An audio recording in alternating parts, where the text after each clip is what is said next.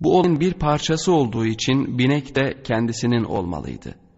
Hicret ettiği sırada aldığı devenin adı Kesva idi ve o günden sonra en sevdiği devesi olarak kaldı. Rehberleri onları Mekke'den biraz doğuya, biraz güneye doğru götürdü. Sonunda Kızıl Deniz'e ulaştılar. Yesrib Mekke'nin kuzeyindeydi fakat sadece o noktadan kuzeye yönelebilirlerdi. Sahil yolu kuzey-batıya gidiyordu. Birkaç gün bu yolu takip ettiler. İlk akşamlarından birinde Nabi çölünde su ararken Rebiülevvel ayının hilalini gördüler. Peygamber sallallahu aleyhi ve sellem yeni ayı görünce ''Ey iyilik ve rehberlik hilali, imanım seni yaratanadır.'' dedi. Bir sabah karşı taraftan küçük bir kervanın geldiğini görerek şaşırdılar ve korktular. Fakat onun devesine yüklediği elbise ve diğer ticari eşyalarla Suriye'den dönen Hz. Ebu Bekir'in kuzeni Talha olduğunu görünce şaşkınlıkları sevince dönüştü. Hazreti Talha gelirken Yesrib'e uğramıştı. Mallarını Mekke'de satar satmaz hemen geri dönmeyi düşünüyordu. Yesrib'de Peygamber sallallahu aleyhi ve sellemin gelişinin büyük bir merakla beklendiğini haber verdi ve veda etmeden önce onlara zengin Kureyşlilere satmayı planladığı beyaz Suriye elbiseleri hediye etti. Hazreti Talha ile karşılaştıktan kısa bir süre sonra kuzeye doğru yöneldiler. Sahilin biraz içinden ilerleyerek kuzey doğuya döndüler artık yönleri direkt olarak Yesrib'e dönüktü. Yolculuğun belli bir zamanında Peygamber sallallahu aleyhi ve selleme vahiy geldi. Hiç şüphesiz sana Kur'an'ı farz kılan seni dönülecek yere elbette döndürecektir. Mağaradan ayrılışlarının 12. günü Şafak'ta Akik Ovası'na vardılar ve diğer taraftaki tepeye tırmandılar. Tepenin en yüksek yerine ulaşmadan önce güneş yükseldi ve sıcak artmaya başladı. Diğer günlerde sıcağın en yüksek dereceye ulaştığı zamanlarda dinleniyor, yolculuk etmiyorlardı. Fakat bu son tepeyi durmadan aşmaya karar verdiler. Tepeye ulaşıp vadiyi gördüklerinde ise durmak istemediler. Peygamber sallallahu aleyhi ve sellemin rüyasında gördüğü iki grup kara kaya yığını arasındaki suyu bol yer önlerinde uzanıyordu. Koyu yeşil hurma bahçeleri ve açık yeşil bostanlar bulundukları noktadan yürüyerek üç mil aşağıda gözler önüne serilmişti. Yeşilliğin en yakın noktası hicret edenlerin ilk durağı olan ve bazılarının hala orada bulunduğu Küba idi. Peygamber sallallahu aleyhi ve sellem rehbere bizi Kuba'daki Beni Amr'a götür, şehre götürme dedi. Vadinin en kalabalık yerleşim merkezi bu adla tanınırdı. O zamandan sonra bu şehir tüm Arabistan'da ve her yerde El Medina, Medine olarak anılmaya başlandı. Günlerce önce Mekke'de Peygamber sallallahu aleyhi ve sellemin kaybolduğu ve onu bulana verilecek ödülün haberi Vaha'ya ulaşmıştı. Kubalılar onu gelme vakti geciktiği için her gün bekliyorlardı. Bu yüzden her sabah namazdan sonra Beni Amir'den birkaç adam başka kabilelerden adamlarla ve Mekke'den hicret eden fakat henüz Medine'ye girmemiş olan muhacirlerden bir kısmıyla yola çıkıyor ve onu arıyorlardı. Tarlaları, hurma bahçelerini geçip kayalık bölgeye varıyorlar ve sıcak bastırana dek yolu gözlüyorlar, daha sonra tekrar evlerine dönüyorlardı. O sabahta gitmişler fakat dört yolcu kayalıklardan inmeye başladığında geri dönmüşlerdi. Artık gözler bekleyişle o yöne bakmıyordu. Fakat Peygamber sallallahu aleyhi ve sellem ve Ebu Bekir radıyallahu anh'ın yeni beyaz elbiseleri arkasındaki mavimsi kaya zemininde daha da belirginleşerek güneşten parlıyordu. O sırada evinin çatısında olan bir Yahudi onları gördü. Onların kim olduğunu hemen anladı. Çünkü Kubalı Yahudiler komşularının neden her sabah şehrin dışına çıkıp bir şeyler araştırdığını sormuşlar ve nedenini öğrenmişlerdi. Bu yüzden yüksek sesle bağırdı. Kayle'nin oğulları, o geldi, o geldi. Çağrıyı duyan çocuk, kadın ve adamlar evlerinden fırladılar. Bir kez daha yeşillikten geçip kayalığa doğru gittiler. Fakat fazla ilerlemelerine gerek yoktu. Çünkü o zamana kadar yolcular ilk hurma bahçesinin yanına ulaşmıştı. O her yönüyle coşku dolu bir öğlendi. Peygamber sallallahu aleyhi ve sellem onlara şöyle hitap etti. Ey insanlar! Birbirinizi barışla selamlayın. Açları doyurun. Akrabalık bağlarına saygı gösterin. Herkes uyurken namaz kılın. Böylece selam içinde cennete gireceksiniz. Hazreti Peygamber sallallahu aleyhi ve sellemin daha önce Hamza radıyallahu an ve Zeyd radıyallahu anh'ı da misafir eden yaşlı bir Kubalı olan Gülsüm'ün evinde kalmasına karar verildi. Gülsüm'ün kabilesi olan Beni Amr, Evs'in bir koluna mensuptu. Bu yüzden iki Yesripli kabilenin de misafirperverliği paylaşması için Ebu Bekir radıyallahu an Medine'ye biraz daha yakın olan Sun köyündeki bir Hazreçli de kaldı. Bir veya iki gün sonra Ali radıyallahu an Mekke'den geldi ve Peygamber sallallahu aleyhi ve sellemin kaldığı evde misafir oldu. Emanet edilen malları sahiplerine geri vermesi üç gününü almıştı. Hazreti Peygamber sallallahu aleyhi ve sellemi selamlamaya pek çok kişi geliyordu. Bunların arasında iyi niyetten değil meraktan gelen Medineli Yahudiler de vardı. Fakat üçüncü veya ikinci akşam görünüşte diğerlerinden farklı olan ve ne araba ne de Yahudiye benzemeyen bir adam geldi. Adı Selman olan bu adam İsfahan'a yakın Cey köyünden İran'la ateşe tapan bir ailenin çocuğuydu. Fakat çok gençken Hristiyan olmuş ve Suriye'ye gitmişti. Orada bir aziz rahibe bağlanmıştı. Bu rahip ölüm döşeğinde ona kendisi gibi yaşlı fakat çok iyi bir adam olan Musul rahibine gitmesini söylemişti. Hazreti Selman Irak'ın kuzeyine doğru yola koyulmuştu. Bu onun için bir dizi yaşlı Hristiyan rahibe bağlanmanın başlangıcını oluşturuyordu. Bu rahiplerin gelmek üzere olduğunu söylediği Peygamber sallallahu aleyhi ve sellem'di. O İbrahim'in diniyle gönderilecek ve Arabistan'da ortaya çıkacak, kendi yurdundan hicret edip iki kaya yığını arasındaki hurma ağaçlarıyla dolu ülkeye gidecek. Onun belirtileri şunlardır. Hediye kabul edecek fakat sadaka olarak verileni almayacak ve iki kürek kemiği arasında peygamberlik mührü olacaktır. Selman peygamber sallallahu aleyhi ve sellemin memleketine gitmeye karar vermişti ve Kelp kabilesinden tüccarlara kendisini Arabistan'a götürmeleri için ödemede bulunmuştu. Fakat Kızıldeniz'in kuzeyindeki Akabe körfezinin yakınında yer alan Vadil Kura'ya geldiklerinde tüccarlar onu bir Yahudiye köle olarak satmışlardı. O Vadil Kura'daki hurma ağaçlarını görünce beklediği yerin burası olduğunu zannetmişti. Fakat yine de şüphe içindeydi.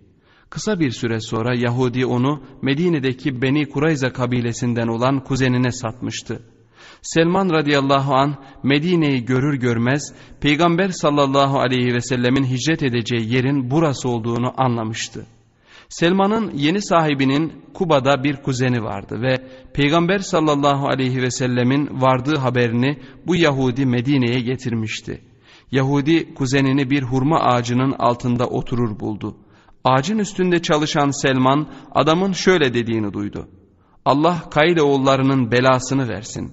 Onlar şimdi de Kuba'da Mekke'den gelen bir adamın etrafında toplandılar. Onun bir peygamber olduğuna inanıyorlar. Bu son sözler Hazreti Selman'ın ümitlerinin gerçekleştiğini gösteriyordu. Hazreti Selman o kadar heyecanlanmıştı ki bütün vücudu titriyordu. Ağaçtan düşeceğinden korktu ve aşağı indi. Yahudiye peygamberle ilgili sorular sormaya başladı. Fakat sahibi ona kızdı ve ağaca çıkıp çalışmasını emretti. Selman o akşam yanına biriktirdiği bir parça yiyeceği alarak kaçtı ve Kuba'ya gitti. Peygamber sallallahu aleyhi ve sellem eski ve yeni sahabelerle oturuyordu. Selman onun peygamber olduğundan emindi fakat bununla birlikte yaklaştı ve elindeki yiyeceği bir sadaka olarak verdiğini söyleyerek onlara uzattı. Peygamber sallallahu aleyhi ve sellem arkadaşlarına yemelerini söyledi fakat kendisi yemedi.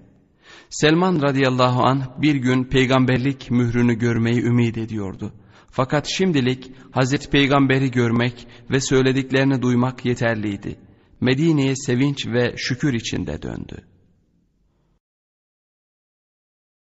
Medine'ye giriş Hazreti Peygamber sallallahu aleyhi ve sellem Vaha'ya 27 Eylül milattan sonra 622 pazartesi günü vardı. Medinelilerin Peygamber aleyhissalatu vesselam Kuba'ya geldiği için sabırsızlandıkları haberi geldi. Bu yüzden Hazreti Peygamber Kuba'da üç gün kaldı ve ayrılmadan önce İslam'ın ilk camisinin temelini attı. Cuma sabahı Kuba'dan ayrıldı. O ve arkadaşları onları bekleyen Hazreçli Beni Salim kabilesiyle namaz kılmak için Ranuna Ovası'nda durdular. Bu o zamandan itibaren yurdu olacak olan ülkede ilk kılınan cuma namazıydı. Beni Enneccar'dan bir grup akrabası onu karşılamaya gelmişlerdi. Bazı Kubalılar ise onu geçirmek için yola çıkmışlardı. Cuma namazını kılanların toplamı bunlarla birlikte yüzü buluyordu. Namazdan sonra Peygamber sallallahu aleyhi ve sellem Kesva'ya bindi. Ebu Bekir radıyallahu anh ve diğer Kureyşliler de develerine bindiler ve Medine'ye doğru yola çıktılar. Sağlarında ve sollarında şeref koruyucular olarak ve verdikleri koruma sözünün boş olmadığını göstermek istercesine Evsli ve Hazreçli adamlar kılıçlarını çekmiş bir şekilde ilerliyorlardı. Bu kadar coşku dolu bir gün daha görmemişlerdi. Allah'ın Resulü geldi. Allah'ın Resulü geldi müjdesi yolu kaplayan kadınların, çocukların ve erkeklerin ağzında tekrarlanıyordu. Kesva Medine'nin güneyindeki hurma ağaçları ve bahçeler arasından geçerken adımlarını yavaşlattı. Evler henüz çok az ve birbirinden uzaktı. Yavaş yavaş daha sık evlerin yer aldığı yerleşim bölgelerine yaklaştılar. Her evden şu daveti alıyordu. Buraya buyur ey Allah'ın Resulü. Çünkü seni ve diğerlerini koruma gücüne sahibiz. Birçok kez adamlar Kesva'nın ipini kendi evlerine doğru çektiler. Fakat Peygamber aleyhissalatü vesselam her seferinde onları selamlayarak bırakın istediği yere gitsin. Çünkü o Allah'ın emrindedir diyordu. Bir noktada sanki deve Peygamber sallallahu aleyhi ve sellemin en yakın akrabaları olan Hazreçli Neccar kabilesinin Adi kolunun yaşadığı evlere doğru yöneldi. Fakat deve Peygamber aleyhissalatü vesselamın çocukken annesiyle birlikte kaldığı bu mahalleden tüm çağrılara da aynı cevabı verdi. Artık Neccar'ın Beni Malik kolunun evlerine ulaşmışlardı.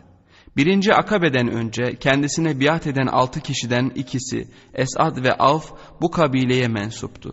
Burada Kesva yoldan döndü ve içinde hurma ağaçları ve bir yapının kalıntıları bulunan bir bahçeye yöneldi.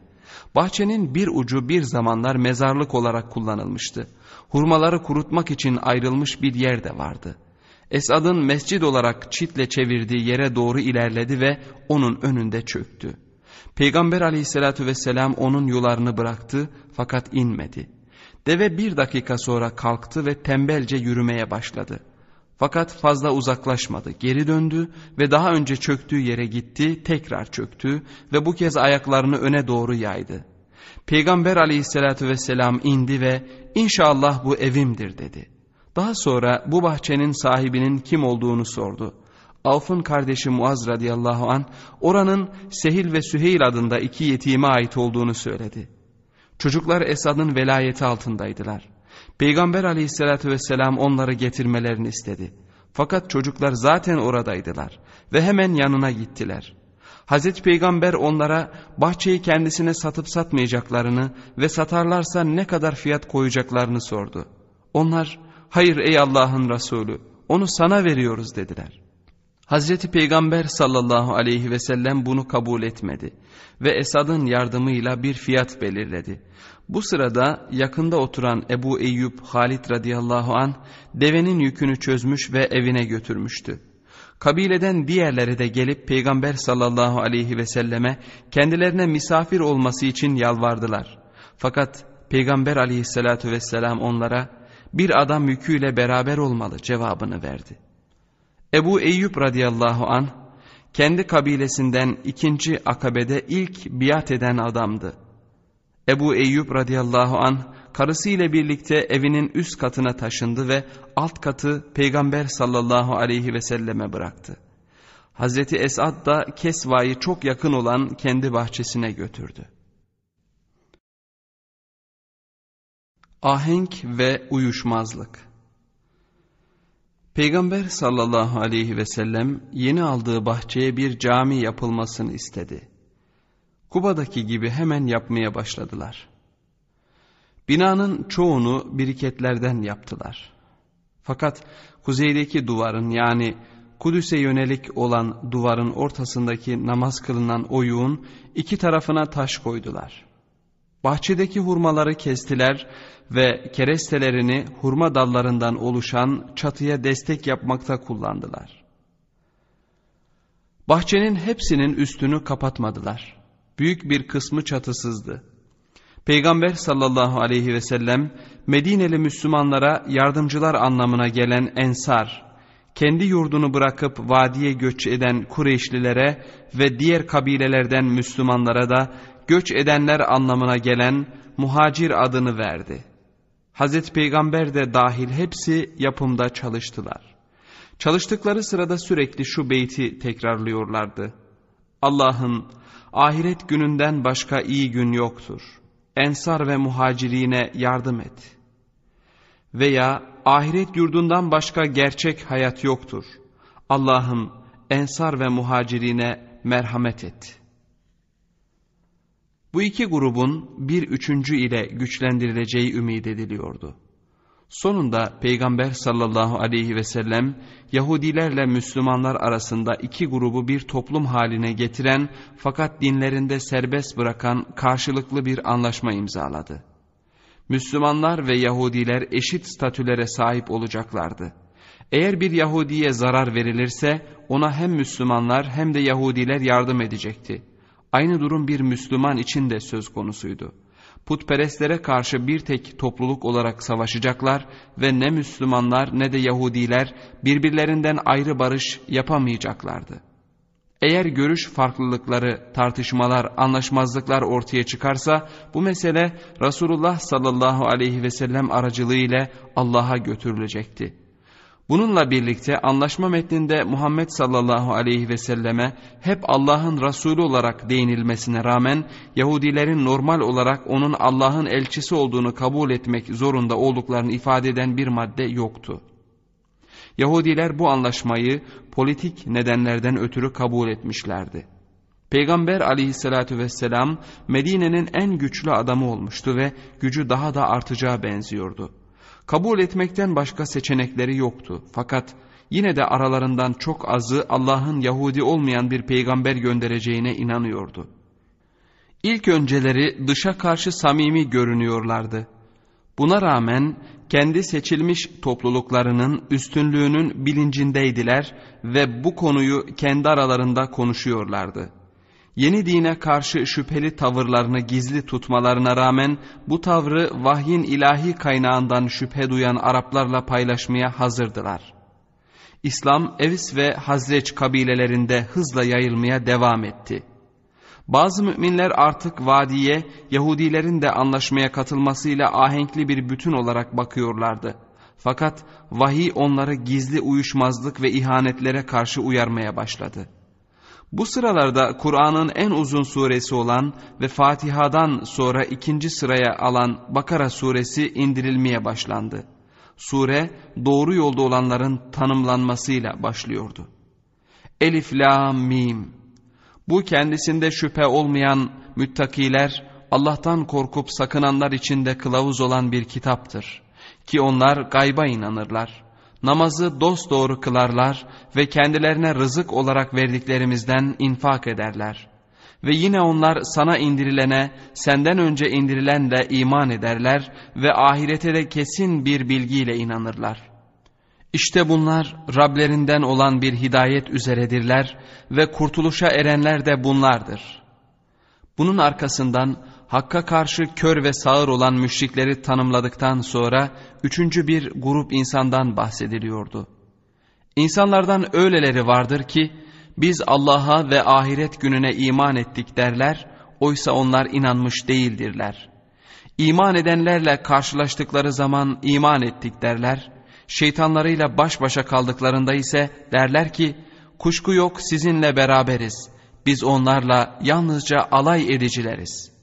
Bunlar Evis ve Hazreç'ten çeşitli samimiyetsizlik derecesinde şüpheciler, kararsızlar ve iki yüzlüler, münafıklar idi.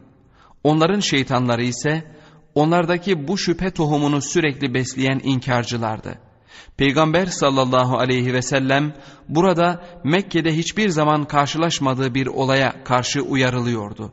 Orada Müslüman olanların samimiyetinden hiçbir zaman şüphe edilemezdi. Yeni dine girmelerinin sebebi sadece inanmaları ve samimiyetleriydi. Çünkü yeni dine giriş dünyevi hayatla ilgili insana bir şey kazandırmıyor belki de kayıplara uğratıyordu. Fakat şimdi Medine'de yeni dine girmenin sağlayacağı dünyevi yararlar vardı. Hem de bu yararlar sürekli artış yolundaydı. Müslüman safları arasında hiçbir iki yüzlünün bulunmadığı o günler artık geride kalmıştı. Ayette değinilen şeytanlardan bazıları Yahudilerdi. Yine aynı surede şöyle deniyordu. Kitap ehlinden çoğu kendilerine gerçek, hak apaçık belli olduktan sonra nefislerini kuşatan kıskançlıktan dolayı imanınızdan sonra sizi küfre döndürmek arzusunu duydular. Yahudiler Peygamber sallallahu aleyhi ve sellemin gelişini ruhi ve manevi aydınlanma için değil, Yesrib'de önce sahip oldukları üstünlüğü tekrar ele geçirmek için sabırsızlıkla bekliyorlardı. Fakat onların ümitlerinin tersine gelen peygamber İshak'ın değil İsmail'in soyundandı. Bir Allah'a inanan bu peygamberin başarıları ilahi kaynaktan destek gördüğünü gösterecek şekilde çoğalıyordu. Yahudiler onun gerçekten hak peygamber olmasından korktular ve bu yüzden onun gönderildiği topluluğa karşı kıskançlık duymaya başladılar. Bununla birlikte yine de onun gerçek peygamber olmadığına kendi kendilerini ikna ediyorlar ve başkalarına da onun semavi bir elçinin özelliklerini taşımadığını söylüyorlardı. Muhammed sallallahu aleyhi ve sellem kendisine gökten haber indirildiğini iddia ediyor. Halbuki o daha devesinin nerede olduğunu bilmiyor. Peygamber sallallahu aleyhi ve sellemin devesinin kaybolduğu bir gün bir Yahudi böyle demişti. Peygamber aleyhissalatü vesselam bunu duyunca şöyle dedi. Ben ancak Allah'ın bana bildirdiklerini bilirim. Şimdi o bana gösterdi. Deve size söylediğim gibi yuları ağaca bağlı duruyor. Ensardan bir grup adam gittiler ve deveyi onun söylediği yerde buldular.'' Yahudilerin çoğu ilk önceleri vadide iç savaşın sona ermesine neden olan bu birliğe sevinmişlerdi. Bununla birlikte vadide çatışma olmasından onların daha büyük çıkarları oluyordu.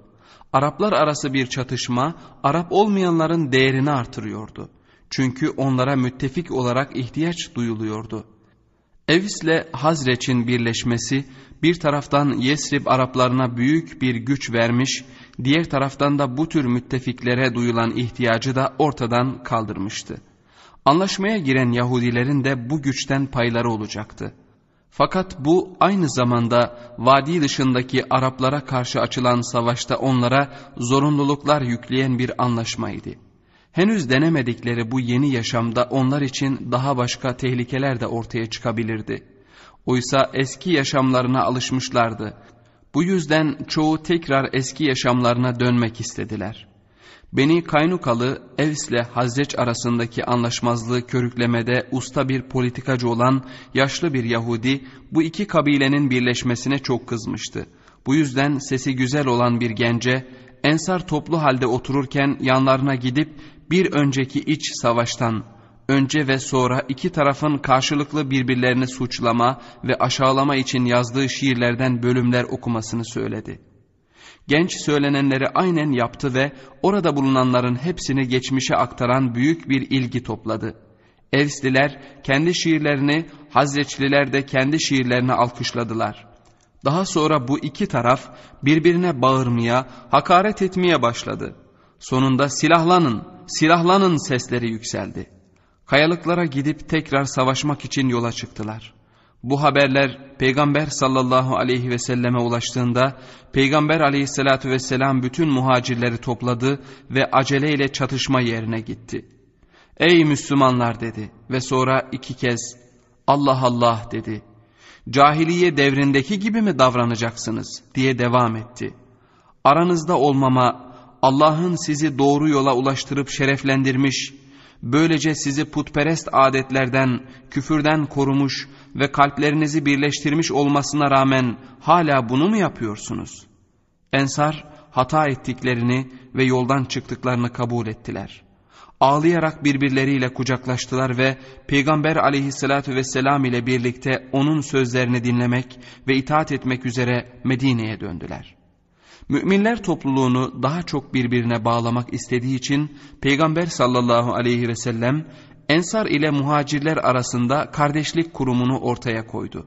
Böylece ensardan her biri kendisine diğer ensarın tümünden daha yakın bir muhacir kardeşe, muhacirlerden her biri de kendisine diğer muhacirlerin tümünden daha yakın bir ensar kardeşe sahip oluyordu.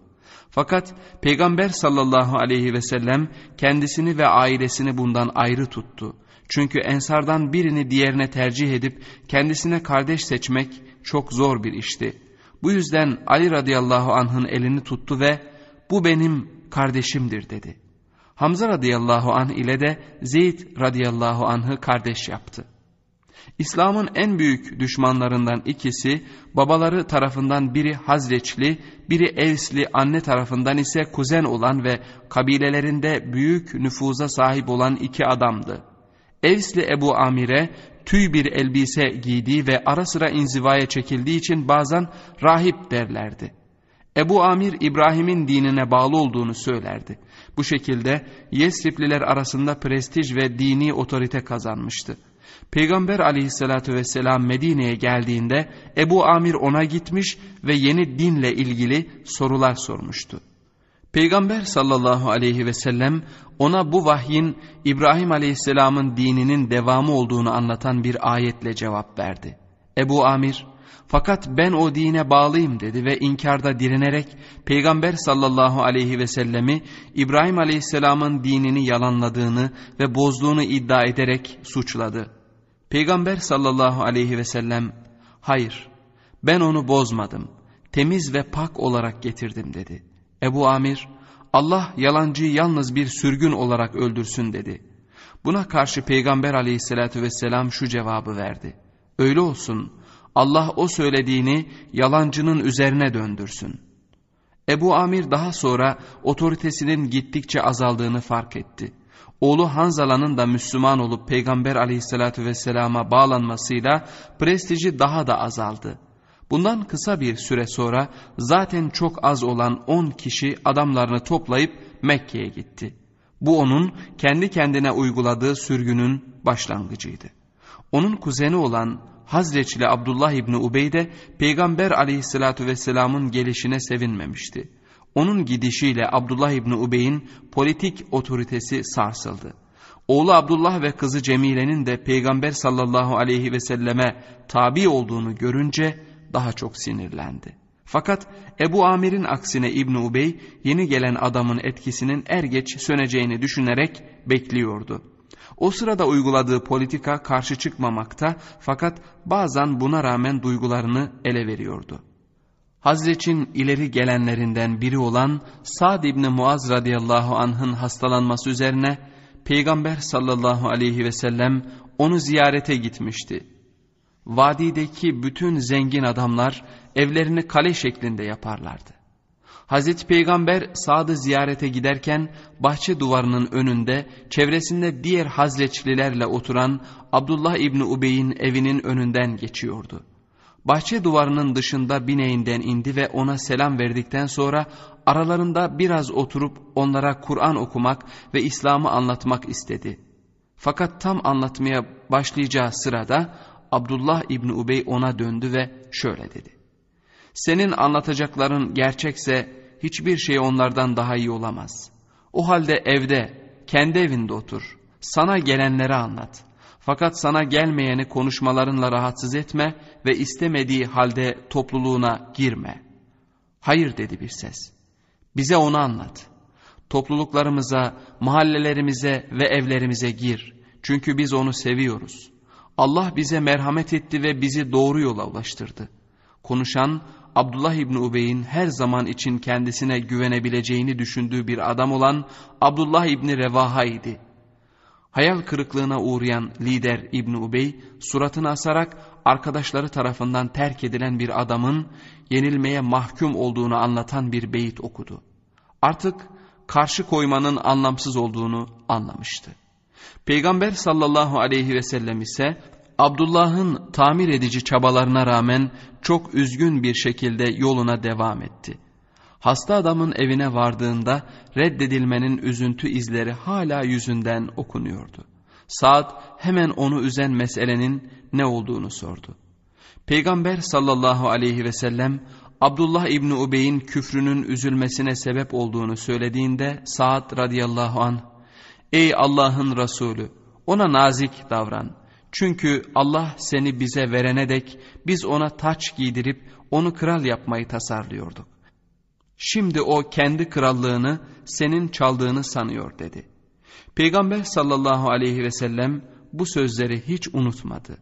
İbni Ubey'e gelince o bir zamanlar çok büyük olan prestijinin gün geçtikçe azaldığını ve İslam'a girmezse tamamen yok olacağını anladı.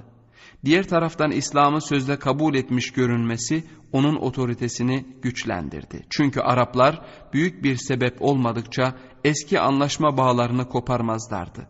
Bu yüzden kısa bir süre sonra İslam'a girdi. Normal olarak Peygamber sallallahu aleyhi ve selleme biat etmesine ve namazlara devam etmesine rağmen müminler ondan hiçbir zaman emin olmadılar. Şüphe duydukları başka kişiler de vardı fakat İbni Ubey farklı biriydi. Onun etkisiyle samimi olmaksızın yeni dine girdiğini açıklayan grup gittikçe artıyor, bu da onun tehlikesini artırıyordu. Caminin henüz yapım halinde olduğu ilk aylardan birinde cemaat büyük bir kayıpla karşılaştı. Vadide Peygamber sallallahu aleyhi ve selleme ilk biat eden kişi olan Esad radıyallahu an ölmüştü. O iki akabe biatı arasında Musab radıyallahu anha ev sahipliği yapmıştı. Peygamber sallallahu aleyhi ve sellem şöyle dedi. Yahudiler ve Arap iki yüzlüler benim hakkımda şöyle diyecekler. Eğer o gerçekten peygamber olsaydı arkadaşı ölmezdi. Halbuki ben Allah'ın isteği dışında ne kendim ne de arkadaşım için bir şey dileyemem. Belki de Esad'ın cenaze töreninde Selman'la Peygamber sallallahu aleyhi ve sellem ikinci defa karşılaştılar. Çünkü sonraki yıllarda Selman radıyallahu an bu olayı şöyle anlatıyor. Allah'ın Resulü Baki el Garkad'da iken yanına gittim. Orada bir arkadaşının tabutu başındaydı. Selman radıyallahu an peygamber sallallahu aleyhi ve sellemin oraya geleceğini biliyordu. Bu yüzden zamanında oraya ulaşabilmek için işini bıraktı ve peygamber sallallahu aleyhi ve sellemi ensar ve muhacirlerden bir grupla oturur buldu. Onu selamladım dedi Selman. Daha sonra peygamberlik mührünü görme ümidiyle arkasına dolandım. Benim isteğimi aldı. Cübbesini sıyırarak sırtını açtı. Hocamın bana anlattığı şekilde mührü gördüm. Eğildim, mührü öptüm ve ağladım. Sonra Peygamber sallallahu aleyhi ve sellem bana yanına gelmemi söyledi. Önüne oturdum ve başımdan geçenleri anlattım. Hikayemi arkadaşlarının da dinlemesini istedi. Daha sonra Müslüman oldum. Selman bir köle olduğu için Beni Kurayzalılar arasında yaşıyor ve çok sıkı çalıştırılıyordu. Bu yüzden bu olaydan sonraki dört yıl boyunca Müslümanlarla çok az ilişki kurabildi. Ehli kitaptan İslam'a giren diğer bir adam da Beni Kaynuka'nın dini lideri Hüseyin İbni Selam idi. İbni Selam radıyallahu an gizlice Peygamber sallallahu aleyhi ve selleme gelmiş ve biat etmişti. Bunun üzerine Hazreti Peygamber ona Abdullah ismini vermişti. Abdullah halkının kendisinin Müslüman olduğunu duymadan önce onlara kendi konumu hakkında sorular sorulmasını önerdi. Peygamber sallallahu aleyhi ve sellem onun evine gitti ve Beni Kaynuka'nın ileri gelenlerini eve çağırdı. Onlara İbni Selam'ın onlar arasındaki konumunu sordu. Beni Kaynukalılar o bizim başkanımız ve başkanımızın oğlu, o bizim hahamımız ve en bilgili adamımızdır diye cevap verdi.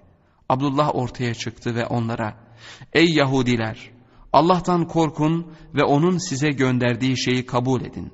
Çünkü siz bu adamın Allah'ın Resulü olduğunu biliyorsunuz dedi. Daha sonra kendisinin ve ailesinin Müslüman olduğunu açıkladı.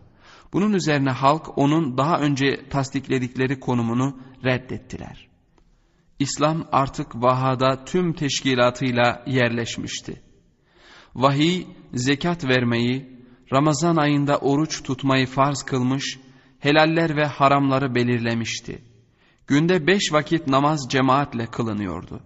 Her namaz vakti Müslümanlar yaptıkları mescidin önünde toplanıyorlardı. Herkes namaz vaktini gökte güneşin konumuna, onun doğu ufkundaki ilk ışıklarına veya batıda güneşin batış şekline göre belirliyordu.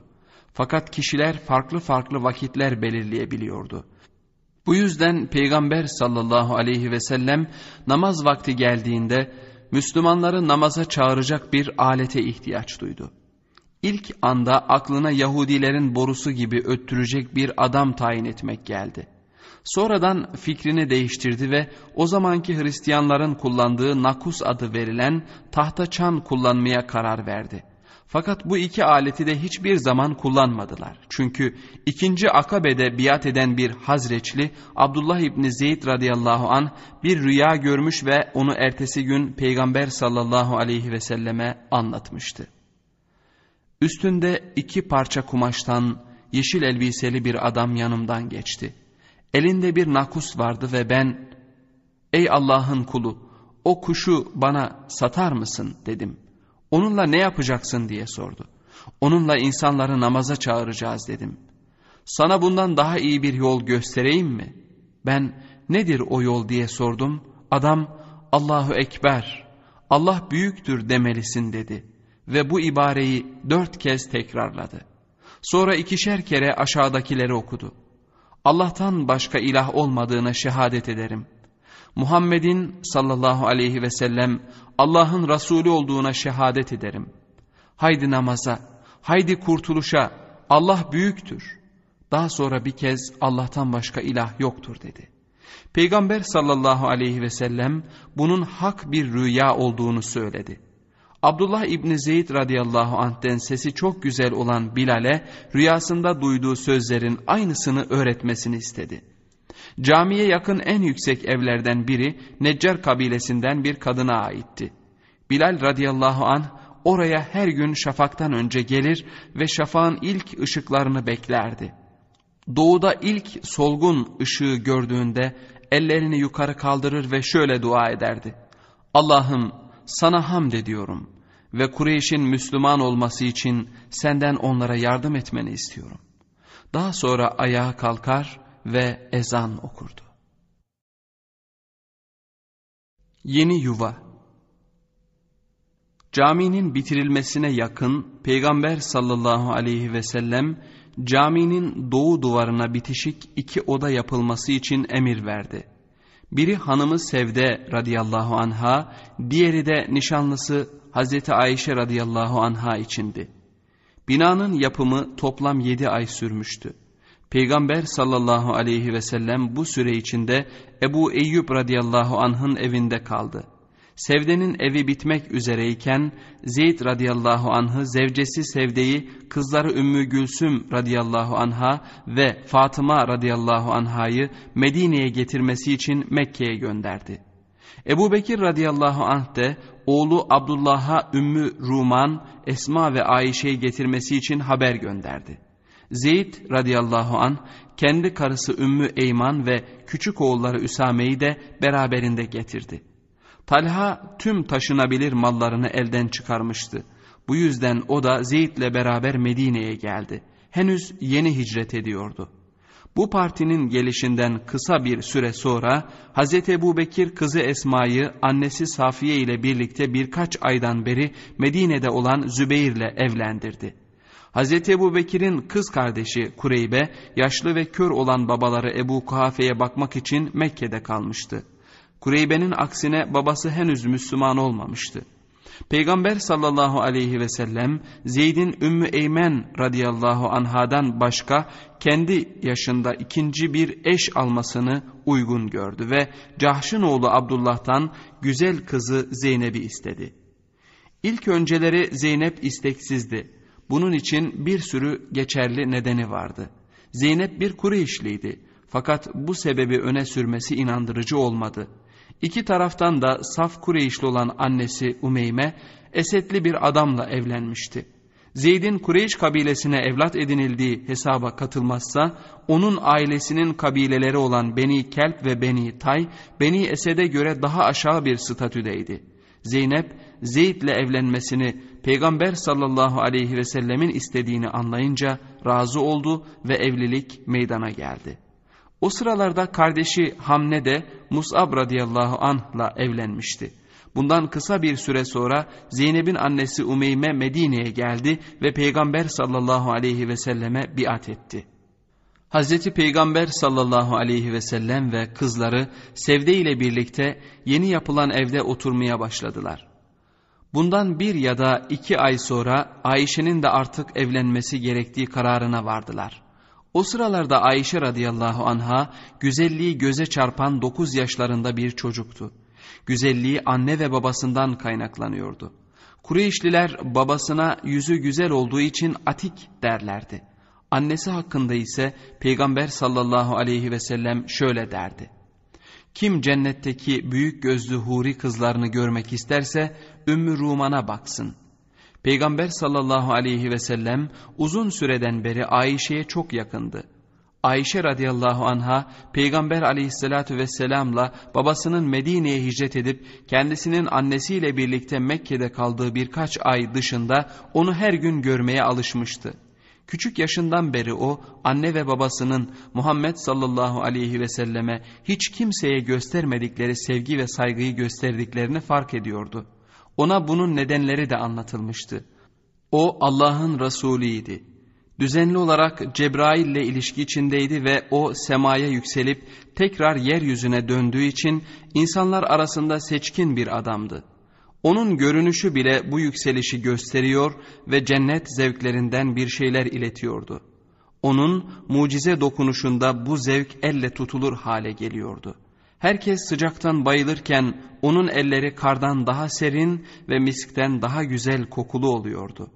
Bunun yanı sıra o sanki ölümsüzmüş gibi yaşını göstermezdi. Gözleri parlaklığından bir şey kaybetmemişti. Siyah saçları ve sakalı hala gençliğin izini taşıyordu. Bedeni ise fil yılından sonra geçen 53 yılın sadece yarısını yaşamış bir adam olduğunu gösterecek kadar zinde görünüyordu. Düğün için bir takım hazırlıklar yapıldı fakat bunlar Ayşe'ye eşsiz ve büyük bir an yaşadığını hissettirecek denli büyük değildi. Evden ayrılmasından kısa bir süre önce Ayşe bahçeye kaçmış ve bir arkadaşıyla oynamaya dalmıştı. Kendisi bu olayı şöyle anlatıyor. Bir tahterevallinin üzerinde oynuyordum. Uzun saçlarım darmadağınık olmuştu. Geldiler, beni alıp götürdüler ve hazırladılar. Ebu Bekir radıyallahu an Bahreyn'den kırmızı ince çizgili bir kumaş almıştı. Bundan Ayşe radıyallahu anhaya düğün elbisesi diktiler.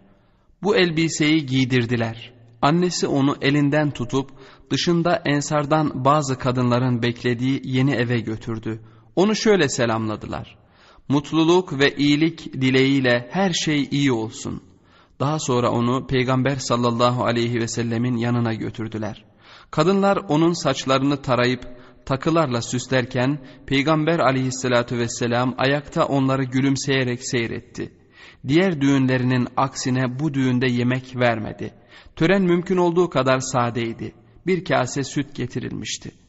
Peygamber sallallahu aleyhi ve sellem kendisi içtikten sonra kaseyi Ayşe'ye uzattı. O utanarak reddetti. Fakat Peygamber aleyhissalatü vesselam ısrar edince içti ve kaseyi yanında oturan kardeşi Esma'ya uzattı.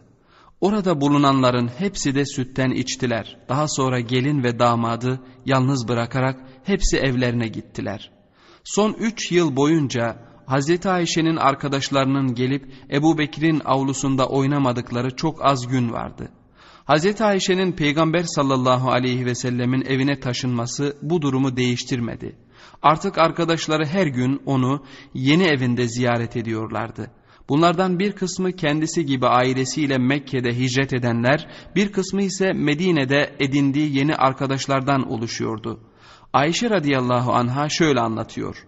Ben arkadaşlarımla beraber bebeklerimle oynardım. O sırada Peygamber sallallahu aleyhi ve sellem gelirdi. Onu görünce arkadaşlarım kaçışırlardı. Fakat Peygamber sallallahu aleyhi ve sellem onları ben onlarla beraber olmak istediğim için geri getirirdi. Bazen onlar kaçmaya fırsat bulamadan olduğunuz yerde kalın derdi. Çocukları sevdiği ve kızlarıyla oynamaya alışık olduğu için bazen onlara katılıp birlikte oyun oynarlardı. Oyuncakların ve bebeklerin birçok rolleri vardı. Ayşe radıyallahu an şöyle diyor. Bir gün ben oyuncaklarımla oynarken Peygamber sallallahu aleyhi ve sellem içeri girdi ve ''Ey Ayşe bu hangi oyun?'' dedi. Ben Süleyman'ın atları dedim. O da bana güldü. Fakat bazen geldiğinde onları rahatsız etmemek için cübbesine bürünür beklerdi. Ayşe radıyallahu anhanın yaşamının üzücü bir yanı da vardı. Yesrib tüm Arabistan'da belli bir mevsimde yayılan ateşli humma hastalığıyla tanınırdı.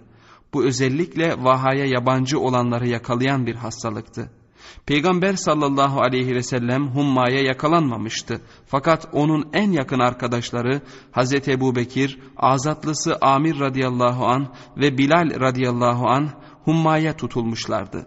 Bir sabah Ayşe babasını ziyaret etti ve üç adamı yarı baygın halde yatarken bulunca dehşete kapıldı. Babacığım nasılsın diye sordu. Fakat babası cevabını 9 yaşındaki bir kızın anlayabileceği seviyeye indiremeyecek derecede hastaydı. Herkes her sabah akrabalarına iyi günler diler ve ölüm onun ayakkabısının bağından daha yakındır. Hz. Ayşe babasının sayıkladığını zannetti ve amire döndü. Ölmese de ölüme çok yaklaşan amir de ona şiirle cevap verdi. O sırada Bilal hummadan kurtulmuştu fakat hiçbir şey yapacak gücü olmadığı için evin avlusunda yatıyordu. Buna rağmen konuşacak kadar gücü vardı. Şu sözleri söyledi. Ah geceleyin bir daha uyuyabilecek miyim? Mekke dışında yetişen sümbül ve kekiklerin arasında Mecenne sularından bir daha içip Şame ve Tafil'i bir daha görebilecek miyim? Ayşe çok üzgün bir şekilde eve döndü. Ateşten akılları başlarından gitmiş bir halde sayıklıyorlar dedi. Hazreti Peygamber sallallahu aleyhi ve sellem Ayşe radıyallahu anha anlamasa da çocuk hafızasıyla onların söylediklerini kelimesi kelimesine tekrarlayınca ikna oldu ve şöyle dua etti. Allah'ım Mekke'yi bize sevgili kıldığın gibi Medine'yi de bize sevgili kıl. Hatta daha da sevgili. Bize suyunu ve ekinlerini ver ve hummayı buradan mehyah kadar uzaklaştır. Allah Celle Celaluhu onun duasını kabul etti.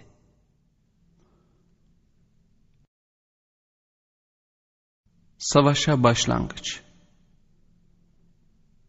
Kendilerine zulmedilmesi dolayısıyla onlara karşı savaş açılana müminlere savaşma izni verildi. Şüphesiz Allah onlara yardım etmeye güç yetirendir. Onlar yalnızca Rabbimiz Allah'tır demelerinden dolayı haksız yere yurtlarından sürgün edilip çıkarıldılar. Bu vahiy Peygamber sallallahu aleyhi ve selleme Medine'ye ulaştıktan kısa bir süre sonra indi. Hazreti Peygamber buradaki izninin emir anlamında olduğunu biliyordu. Yahudilerle yapılan anlaşmada da savaş gerekleri belirlenmişti. Fakat şu an için sadece baskın yapılabilirdi. Başka türlü bir saldırı düşünülemezdi. Kureyşlilerin kervanları saldırıya açıktı. Özellikle ilk baharda ve yazın ilk aylarında Suriye'ye yaptıkları ticaret hareketli olduğu sırada Medine'den yapılacak olan saldırılara savunmasız kalabilirlerdi. Sonbahar ve kış aylarında ise kervanlarını daha çok güneye, Yemen ve Habeşistan'a gönderiyorlardı. Medine'de kervanlarla ilgili toplanan bilgiler kesin olmaktan uzaktı. Çünkü sık sık son anda plan değişikliği olurdu. Mekke kervanları Medineli Müslümanlar Kızıldeniz kıyısındaki stratejik noktalarda yaşayan Bedevi kabilelerle anlaşma yapmayı başardılar. Peygamber sallallahu aleyhi ve sellem Medine dışına çıkınca şehirde kendi adına yönetimi devralan bir arkadaşını Hazreç liderlerinden Sa'd İbni Ubade'yi vekil olarak tayin etti. Bu olay hicretten 11 ay sonra meydana geldi. O zamandan sonra Hazreti Peygamber sallallahu aleyhi ve sellem bir daha sefere katılmadı ve giden gruba elinde uzun bir sopanın ucunda beyaz bir bez taşıyan bir lider tayin etti. İlk yıl Peygamber aleyhissalatu vesselam sadece muhacirlerden Cumahlı lider Ümeyye yönetiminde ve yüz silahlı adam eşliğinde zengin bir kervanın kuzeyden geldiği haberleri Medine'ye ulaştı. Umeyye her zaman için İslam'ın en azgın düşmanlarından biri olmuştu. Müslümanların saldırmak istemesinin diğer bir nedeni de ele geçirdikleri ganimetlerdi. Ticari eşyaların yaklaşık 2500 deveye yüklendiği söyleniyordu. Fakat sadece muhacirler yüz Kureyşli'ye karşı koyamazlardı. Bu yüzden Peygamber sallallahu aleyhi ve sellem bu sefer yarısını ensarın oluşturduğu 200 adam gönderdi. Fakat bu kez de bilgiler yetersizdi ve yine hiçbir çatışma olmadı. Bundan yaklaşık 3 ay sonra daha az korunan zengin bir kervanı daha kaçırdılar. Kervan Şemsli Ebu Sufyan'ın Suriye'ye götürdüğü mallarla yüklüydü. Kervanın haberi Medine'ye geç ulaşmıştı. Peygamber sallallahu aleyhi ve sellem ve adamları Medine'nin güneybatısından Kızıldeniz'e açılan Yenbu ovasındaki Uşeyre'ye vardıklarında kervan çoktan oradan geçip gitmişti. Fakat Ebu Süfyan belli bir süre sonra belki de daha fazla yükle Suriye'den dönecekti. İşte o zaman Allah dilerse onları kaçırmayacaklardı. Henüz hiçbir çatışma meydana gelmemiş olmasına rağmen Kureyşliler Medine'deki düşmanlarına karşı alarmdaydılar. Fakat bu durumun güney ticaretlerini engellemeyeceğini zannediyorlardı. Bu zanları tersine çıktı.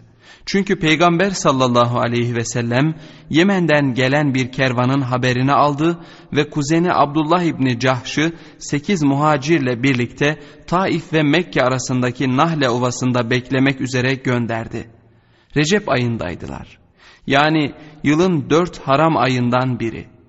Peygamber sallallahu aleyhi ve sellem Abdullah radıyallahu anha saldırı emri vermemişti. Sadece haber getirmesini söylemişti. Şüphesiz ileriki saldırılarda hazırlıklı bulunmak için güney kervanlarının ne derece korunduğu hakkında fikir sahibi olmak istiyordu. Muhacirler Nahle'ye varıp yolun çok yakınında gizli bir yere konaklandıklarında küçük bir Kureyş kervanı onlardan habersiz yakınlarında bir yere konakladı. Develer deri, kuru üzüm ve diğer ticari eşyalarla yüklüydü. Abdullah ve arkadaşları bir ikilem içindeydiler. Peygamber sallallahu aleyhi ve sellemin tek açık emri onların haber getirmesiydi. Fakat onlara savaşmaları gerektiğini söylememiş ve haram aylarından da bahsetmemişti. İslam öncesi bu yasak şimdi de geçerli mi diye kendi kendilerine soruyorlardı. Şu ayeti de düşünüyorlardı. Kendilerine zulmedilmesi dolayısıyla onlara karşı savaş açılana izin verildi. Onlar haksız yere yurtlarından sürgün edilip çıkarıldılar. Kureyş'le savaş halindeydiler. Bunun yanı sıra kervandakiler arasında Mekke'deki diğer kabileler arasında İslam'a en çok düşmanlık gösteren Mahzum kabilesinden iki adam vardı. Recep'in son gününün sabahındaydılar. Güneşin batmasıyla haram ay olmayan Şaban ayına gireceklerdi. Fakat o zaman da düşmanlar haram ayla değil haram bölgeyle korunacaklardı. Çünkü güneş batıncaya kadar mescidi harama ulaşacaklardı. Bir müddet süren kararsızlıktan sonra saldırmaya karar verdiler. İlk attıkları okla Abdüşşems kabilesinin müttefiki olan Kinde kabilesinden bir adamı öldürdüler. Hemen arkasından Mahzumlu Osman'ı ve bir azatlı olan hakemi esir aldılar. Fakat Osman'ın kardeşi Nevfel Mekke'ye kaçmayı başardı. Abdullah radıyallahu an ve adamları develeri, esirleri ve ticari eşyaları Medine'ye getirdiler. Abdullah getirdiklerinin beşte birini Peygamber sallallahu aleyhi ve selleme verdi. Geri kalanlarını da arkadaşlarıyla paylaştılar. Fakat Peygamber aleyhissalatu vesselam verilenleri kabul etmedi ve size haram ayda savaşmanız için izin vermemiştim dedi. Bunun üzerine bu muhacirler grubu günah işlediklerini anladılar. Medine'deki arkadaşları onları haram aya tecavüzle suçladılar. Yahudiler bunun Peygamber sallallahu aleyhi ve sellem için kötü bir şöhret olacağını söylediler. Kureyşliler ise Muhammed sallallahu aleyhi ve sellem haram aya tecavüz etti diye her tarafta propagandaya giriştiler. Bunun üzerine şu ayetler nazil oldu. Sana haram olan ayı onda savaşmayı sorarlar. De ki onda savaşmak büyük bir günahtır. Allah katında ise Allah'ın yolundan alıkoymak, onu inkar etmek, mescidi harama ziyaretçilerin girmelerine engel olmak ve halkını oradan çıkarmak daha büyük bir günahtır. Fitne ise katilden beterdir. Peygamber sallallahu aleyhi ve sellem bu ayeti şöyle yorumladı. Haram aylarda savaşmak yine haramdı. Fakat bu durum bir istisnaydı. Bu yüzden Abdullah'ın verdiği beşte biri toplumun genel harcamalarına kullanmak üzere kabul etti. Mahzum kabilesi esirleri için fidye göndermişti. Fakat onların azatlısı hakem Müslüman oldu ve Medine'de kaldı. Bu nedenle Osman Mekke'ye yalnız döndü. O Şaban ayında çok büyük önem taşıyan bir vahiy nazil oldu. İlk kelimeleri Peygamber sallallahu aleyhi ve sellemin kıble tayini için gösterdiği aşırı dikkate değiniyordu. Camide kıble mihrapla yani Kudüs'e yönelik duvarın ortasında konan taşlarla belirlenmişti. Fakat şehir dışındayken kıble güneş ve yıldızlara bakarak belirlenebiliyordu. Biz senin yüzünü çoğu defa göğe doğru sağa sola çevirip durduğunu görüyoruz. Şimdi elbette seni hoşnut olacağın kıbleye çevireceğiz. Artık yüzünü mescidi haram yönüne çevir. Her nerede bulunursanız yüzünüzü onun yönüne çevirin. Bunun üzerine mescidin Mekke'ye bakan güney duvarına bir mihrap yapıldı. Bu değişiklik Peygamber sallallahu aleyhi ve sellemi de memnun etmişti. O günden itibaren Müslümanlar beş vakit namazda ve diğer namazlarda yüzlerini Kabe tarafına çevirdiler. Bedir'e doğru Ebu Sufyan ve arkadaşlarının aldıkları mallarla Suriye'den dönme zamanı gelmişti. Peygamber sallallahu aleyhi ve sellem Talha ve Ömer'in kuzeni Sad'ı Haniflerden olan Zeyd'in oğlu Medine'nin batısındaki sahilde yer alan Havra'ya kervanla ilgili haber almaları için gönderdi. Bu şekilde güneybatıya hızlı bir yürüyüşle kervanı sahile yaklaştırmak daha da kolay olacaktı. Gönderdiği iki gözcü Cüheyne kabilesinden bir adamın evinde kervan geçinceye kadar misafir edilmişti. Fakat bu zahmetler boşa gidebilirdi. Çünkü Medine'deki Yahudilerden veya münafıklardan biri Peygamber sallallahu aleyhi ve sellemin planını Ebu Sufyan'a haber vermişti. Bunu duyan Ebu Sufyan, Gıfari kabilesinden Demdem adındaki bir adamı Mekke'ye haber vermesi ve onları koruyacak bir ordu hazırlamalarını söylemesi için gönderdi. Bu sırada kendisi de gece gündüz kervanlarıyla sahil yolunda hızla ilerliyordu. Acil durumda olan sadece Ebu Süfyan değildi. Peygamber sallallahu aleyhi ve sellem Medine'de mümkün olduğu kadar uzun süre kalmak istiyordu.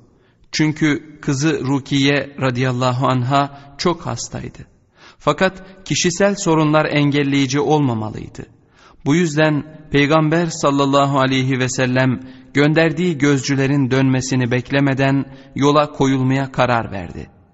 Medine'ye vardıklarında muhacirlerden ve ensardan oluşan toplam 305 kişi olan 77 muhacir vardı. Üçü hariç hepsi oradaydılar.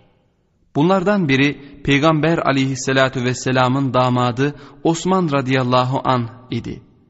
Peygamber sallallahu aleyhi ve sellem onun hasta karısına bakmak için Medine'de kalmasını istemişti.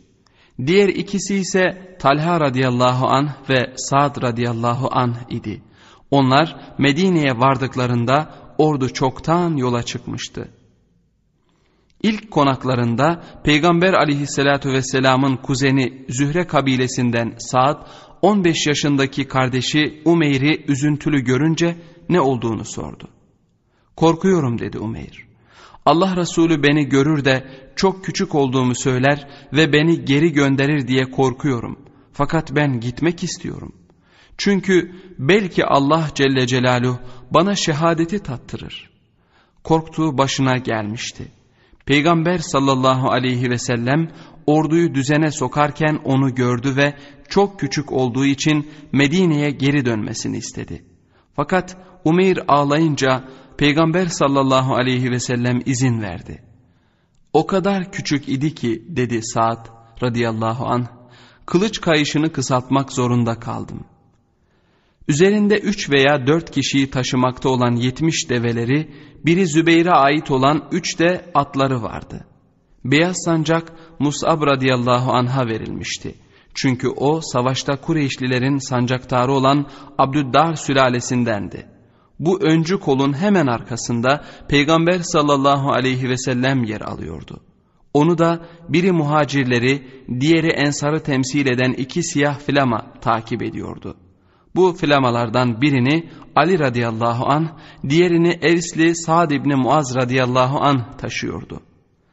Peygamber sallallahu aleyhi ve sellemin yokluğunda Medine'de namazları ama olan İbni Ümmü Mektum radıyallahu an kıldıracaktı. Onun hakkında şu ayet nazil olmuştu. Surat astı ve yüz çevirdi. Kendisine o kör geldi diye. Demdem'in Mekke'ye ulaşmasından önce Peygamber sallallahu aleyhi ve sellemin halası Atike korkunç bir rüya görmüş ve bunu Kureyş'i bekleyen felakete yormuştu. Rüyadan çok etkilenen Atike kardeşi Abbas'a haber göndermiş ve gördüklerini ona anlatmıştı. Deveye binen bir adam gördüm.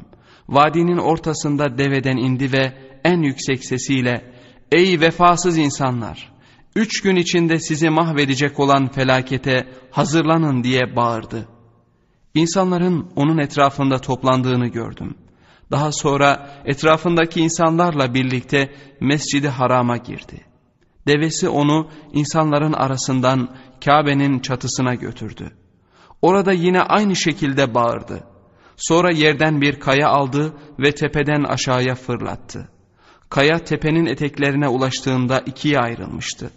Mekke'de kayanın bir parçasının darbe vurmadığı bir tek ev kalmamıştı. Abbas kız kardeşinin rüyasını arkadaşı Utbe'nin oğlu Velid'e anlattı. Velid de bunu babasına anlattı ve haber tüm şehre yayıldı. Ertesi gün Ebu Cehil Abbas'ın yanında alaylı bir sesle şöyle dedi. Ey Abdülmuttalib oğulları! Ne zamandan beri aranızdaki kadın peygamber size kayıptan haberler veriyor? Erkeklerinizin peygamber rolü oynaması yetmedi mi? Şimdi sıra kadınlarınızda mı? Abbas verecek bir cevap bulamadı. Fakat Ebu Cehil ertesi gün Ebu Kubeys tepesinden demdemin sesi tüm şehri çınlattığında cevabını aldı.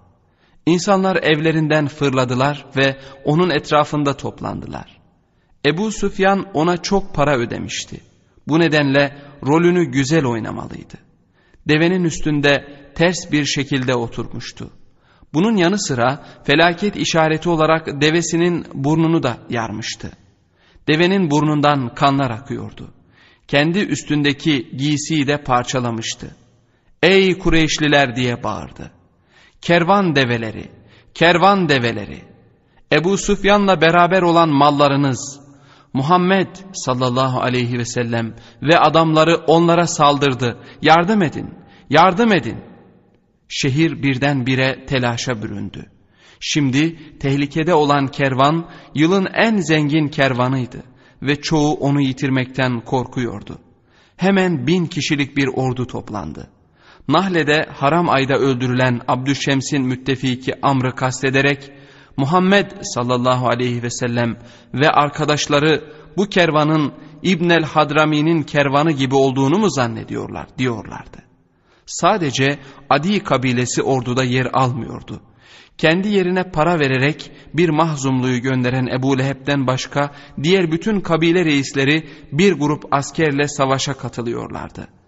Beni Haşim ve Beni Muttalip kabilelerinin de kervanda malları vardı ve onları korumayı şeref meselesi yapıyorlardı. Bu nedenle Talip iki kabileden de bir grup adam çıkardı. Abbas da aracılık yapmak için onlarla birlikte gitti. Esed kabilesinden Hatice'nin yeğeni Hakim de aynı amaçla onlara katıldı. Ebu Leheb gibi Cumah'ın lideri Umeyye de yaşlı bir adam olduğunu ileri sürerek Mekke'de kalmaya karar verdi. Fakat o Mescid-i Haram'da otururken Utbe geldi. Onun önüne güzel koku yayan bir buhurdanlık koyarak bundan kendine güzel koku sür Ebu Ali. Çünkü sen kadınlar gibisin dedi. Allah belanı versin diyen Umeyye diğerleriyle birlikte yola çıkmak üzere hazırlandı. Peygamber sallallahu aleyhi ve sellem Medine'den güneye giden direkt yoldan ayrılmıştı. Batıda Suriye'den de Mekke'ye giden sahil yolu üzerinde yer alan Bedir'e yönelmişti. Ebu Süfyan'ı Bedir'de yakalamayı planlıyordu.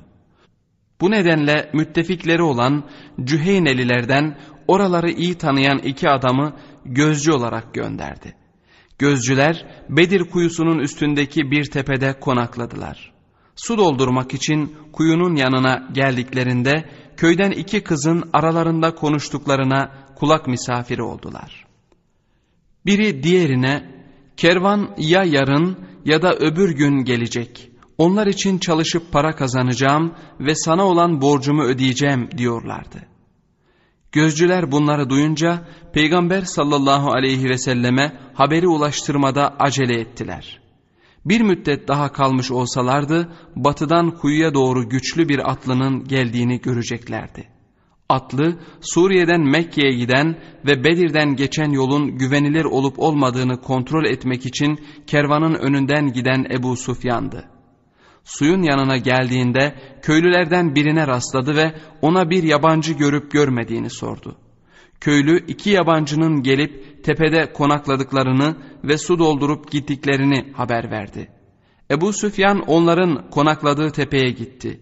Gördüğü deve pisliklerini parçaladı. İçlerinde hurma çekirdekleri vardı. Tanrım dedi, bu Yesrib'in yemi. Aceleyle geri döndü ve kervanı Bedir'i sol tarafına alıp deniz kıyısına doğru yöneltti. O sırada iki gözcü Peygamber sallallahu aleyhi ve selleme kervanın ertesi gün veya iki gün sonra geleceği haberini ulaştırdılar. Kervan mutlaka Suriye ile Mekke arasındaki en eski konaklardan biri olan Bedir'de duracaktı. Müslümanların onları orada bastırıp şaşırtmaya vakitleri vardı. Daha sonra Kureyşlilerin bir ordu hazırlayıp yola çıktıkları haberi ulaştı. Bunu her zaman bir ihtimal olarak göz önünde bulundurmuşlardı. Fakat bu ihtimalin gerçekleştiğini öğrenince Peygamber sallallahu aleyhi ve sellem sahabilerine danışıp devam etme veya geriye dönmek için bir karar verme gereğini hissetti. Ebu Bekir radıyallahu anh ve Ömer radıyallahu anh muhacirler adına devam etmelarını açıkladılar. Onların söylediklerini kuvvetlendirir bir şekilde Beni Zühre'nin müttefiklerinden biri olan ve Medine'ye yeni gelen Miktat ayağa kalktı ve şöyle dedi. Ey Allah'ın Resulü! Allah sana ne yapman gerektiğini söylediyse onu yap. Biz İsrailoğullarının Musa'ya dediği gibi sen ve Rabbin gidin ikiniz savaşın. Biz şüphesiz burada duranlardanız demeyiz. Biz şöyle deriz. Sen ve Rabbin ikiniz savaşın. Sizinle birlikte sağınızda, solunuzda, ön ve arkanızda biz de savaşacağız. Abdullah İbni Mesud radıyallahu an daha sonraki yıllarda Peygamber sallallahu aleyhi ve sellemin bu sözleri duyduğunda nasıl yüzünün parladığını anlatırdı. O buna şaşırmamıştı çünkü muhacirlerin tamamen kendisiyle birlikte olduğuna inanıyordu. Fakat aynı şey orada bulunan Ensar'ın tümü içinde söylenebilir miydi? Ordu Medine'den kervanı yakalamak için yola çıkmıştı. Fakat şimdi daha büyük bir orduyla karşılaşma ihtimali ortaya çıkmıştı. Bunun yanı sıra Medineliler Akabe'de onu kendi sınırları içinde korumak üzere söz vermişlerdi. Ancak kendi ülkelerinde onu eşlerini ve çocuklarını korudukları gibi koruyacaklardı. Acaba Medine dışındaki bir düşmana karşı da onu korumaya hazır mıydılar? Ey insanlar! Benimle istişare edin dedi. Hitap geneldi fakat o aralarında henüz kimsenin konuşmadığı Ensar'ı kastediyordu. Sa'd İbni Muaz radıyallahu an ayağa kalktı ve Ey Allah'ın Resulü! Zannedersem insanlar derken bizi kastediyorsun dedi. Peygamber sallallahu aleyhi ve sellem bunu onaylayınca konuşmasına devam etti. Biz sana güveniyoruz. Bize söylediklerine inanıyoruz ve getirdiğin şeyin hak olduğuna şehadet ediyoruz. Biz dinlemek ve itaat etmek üzere sana söz verdik. O halde ne istiyorsan onu yap, biz seninle birlikteyiz. Seni hakla gönderene yemin olsun ki, eğer bize şu ileriki denizden geçmemizi emretsen ve kendin suya dalsan, biz de seninle birlikte dalarız. Hiçbirimiz geride kalmayız. Yarın o düşmanla karşılaşmaktan da çekinmiyoruz. Biz savaşta deneyimli ve çatışmada güçlüyüz. Belki de Allah bizim yiğitliğimizi sana gösterir de senin gözlerin serinlikle dolar. O halde Allah'ın yardımıyla bize önderlik et.''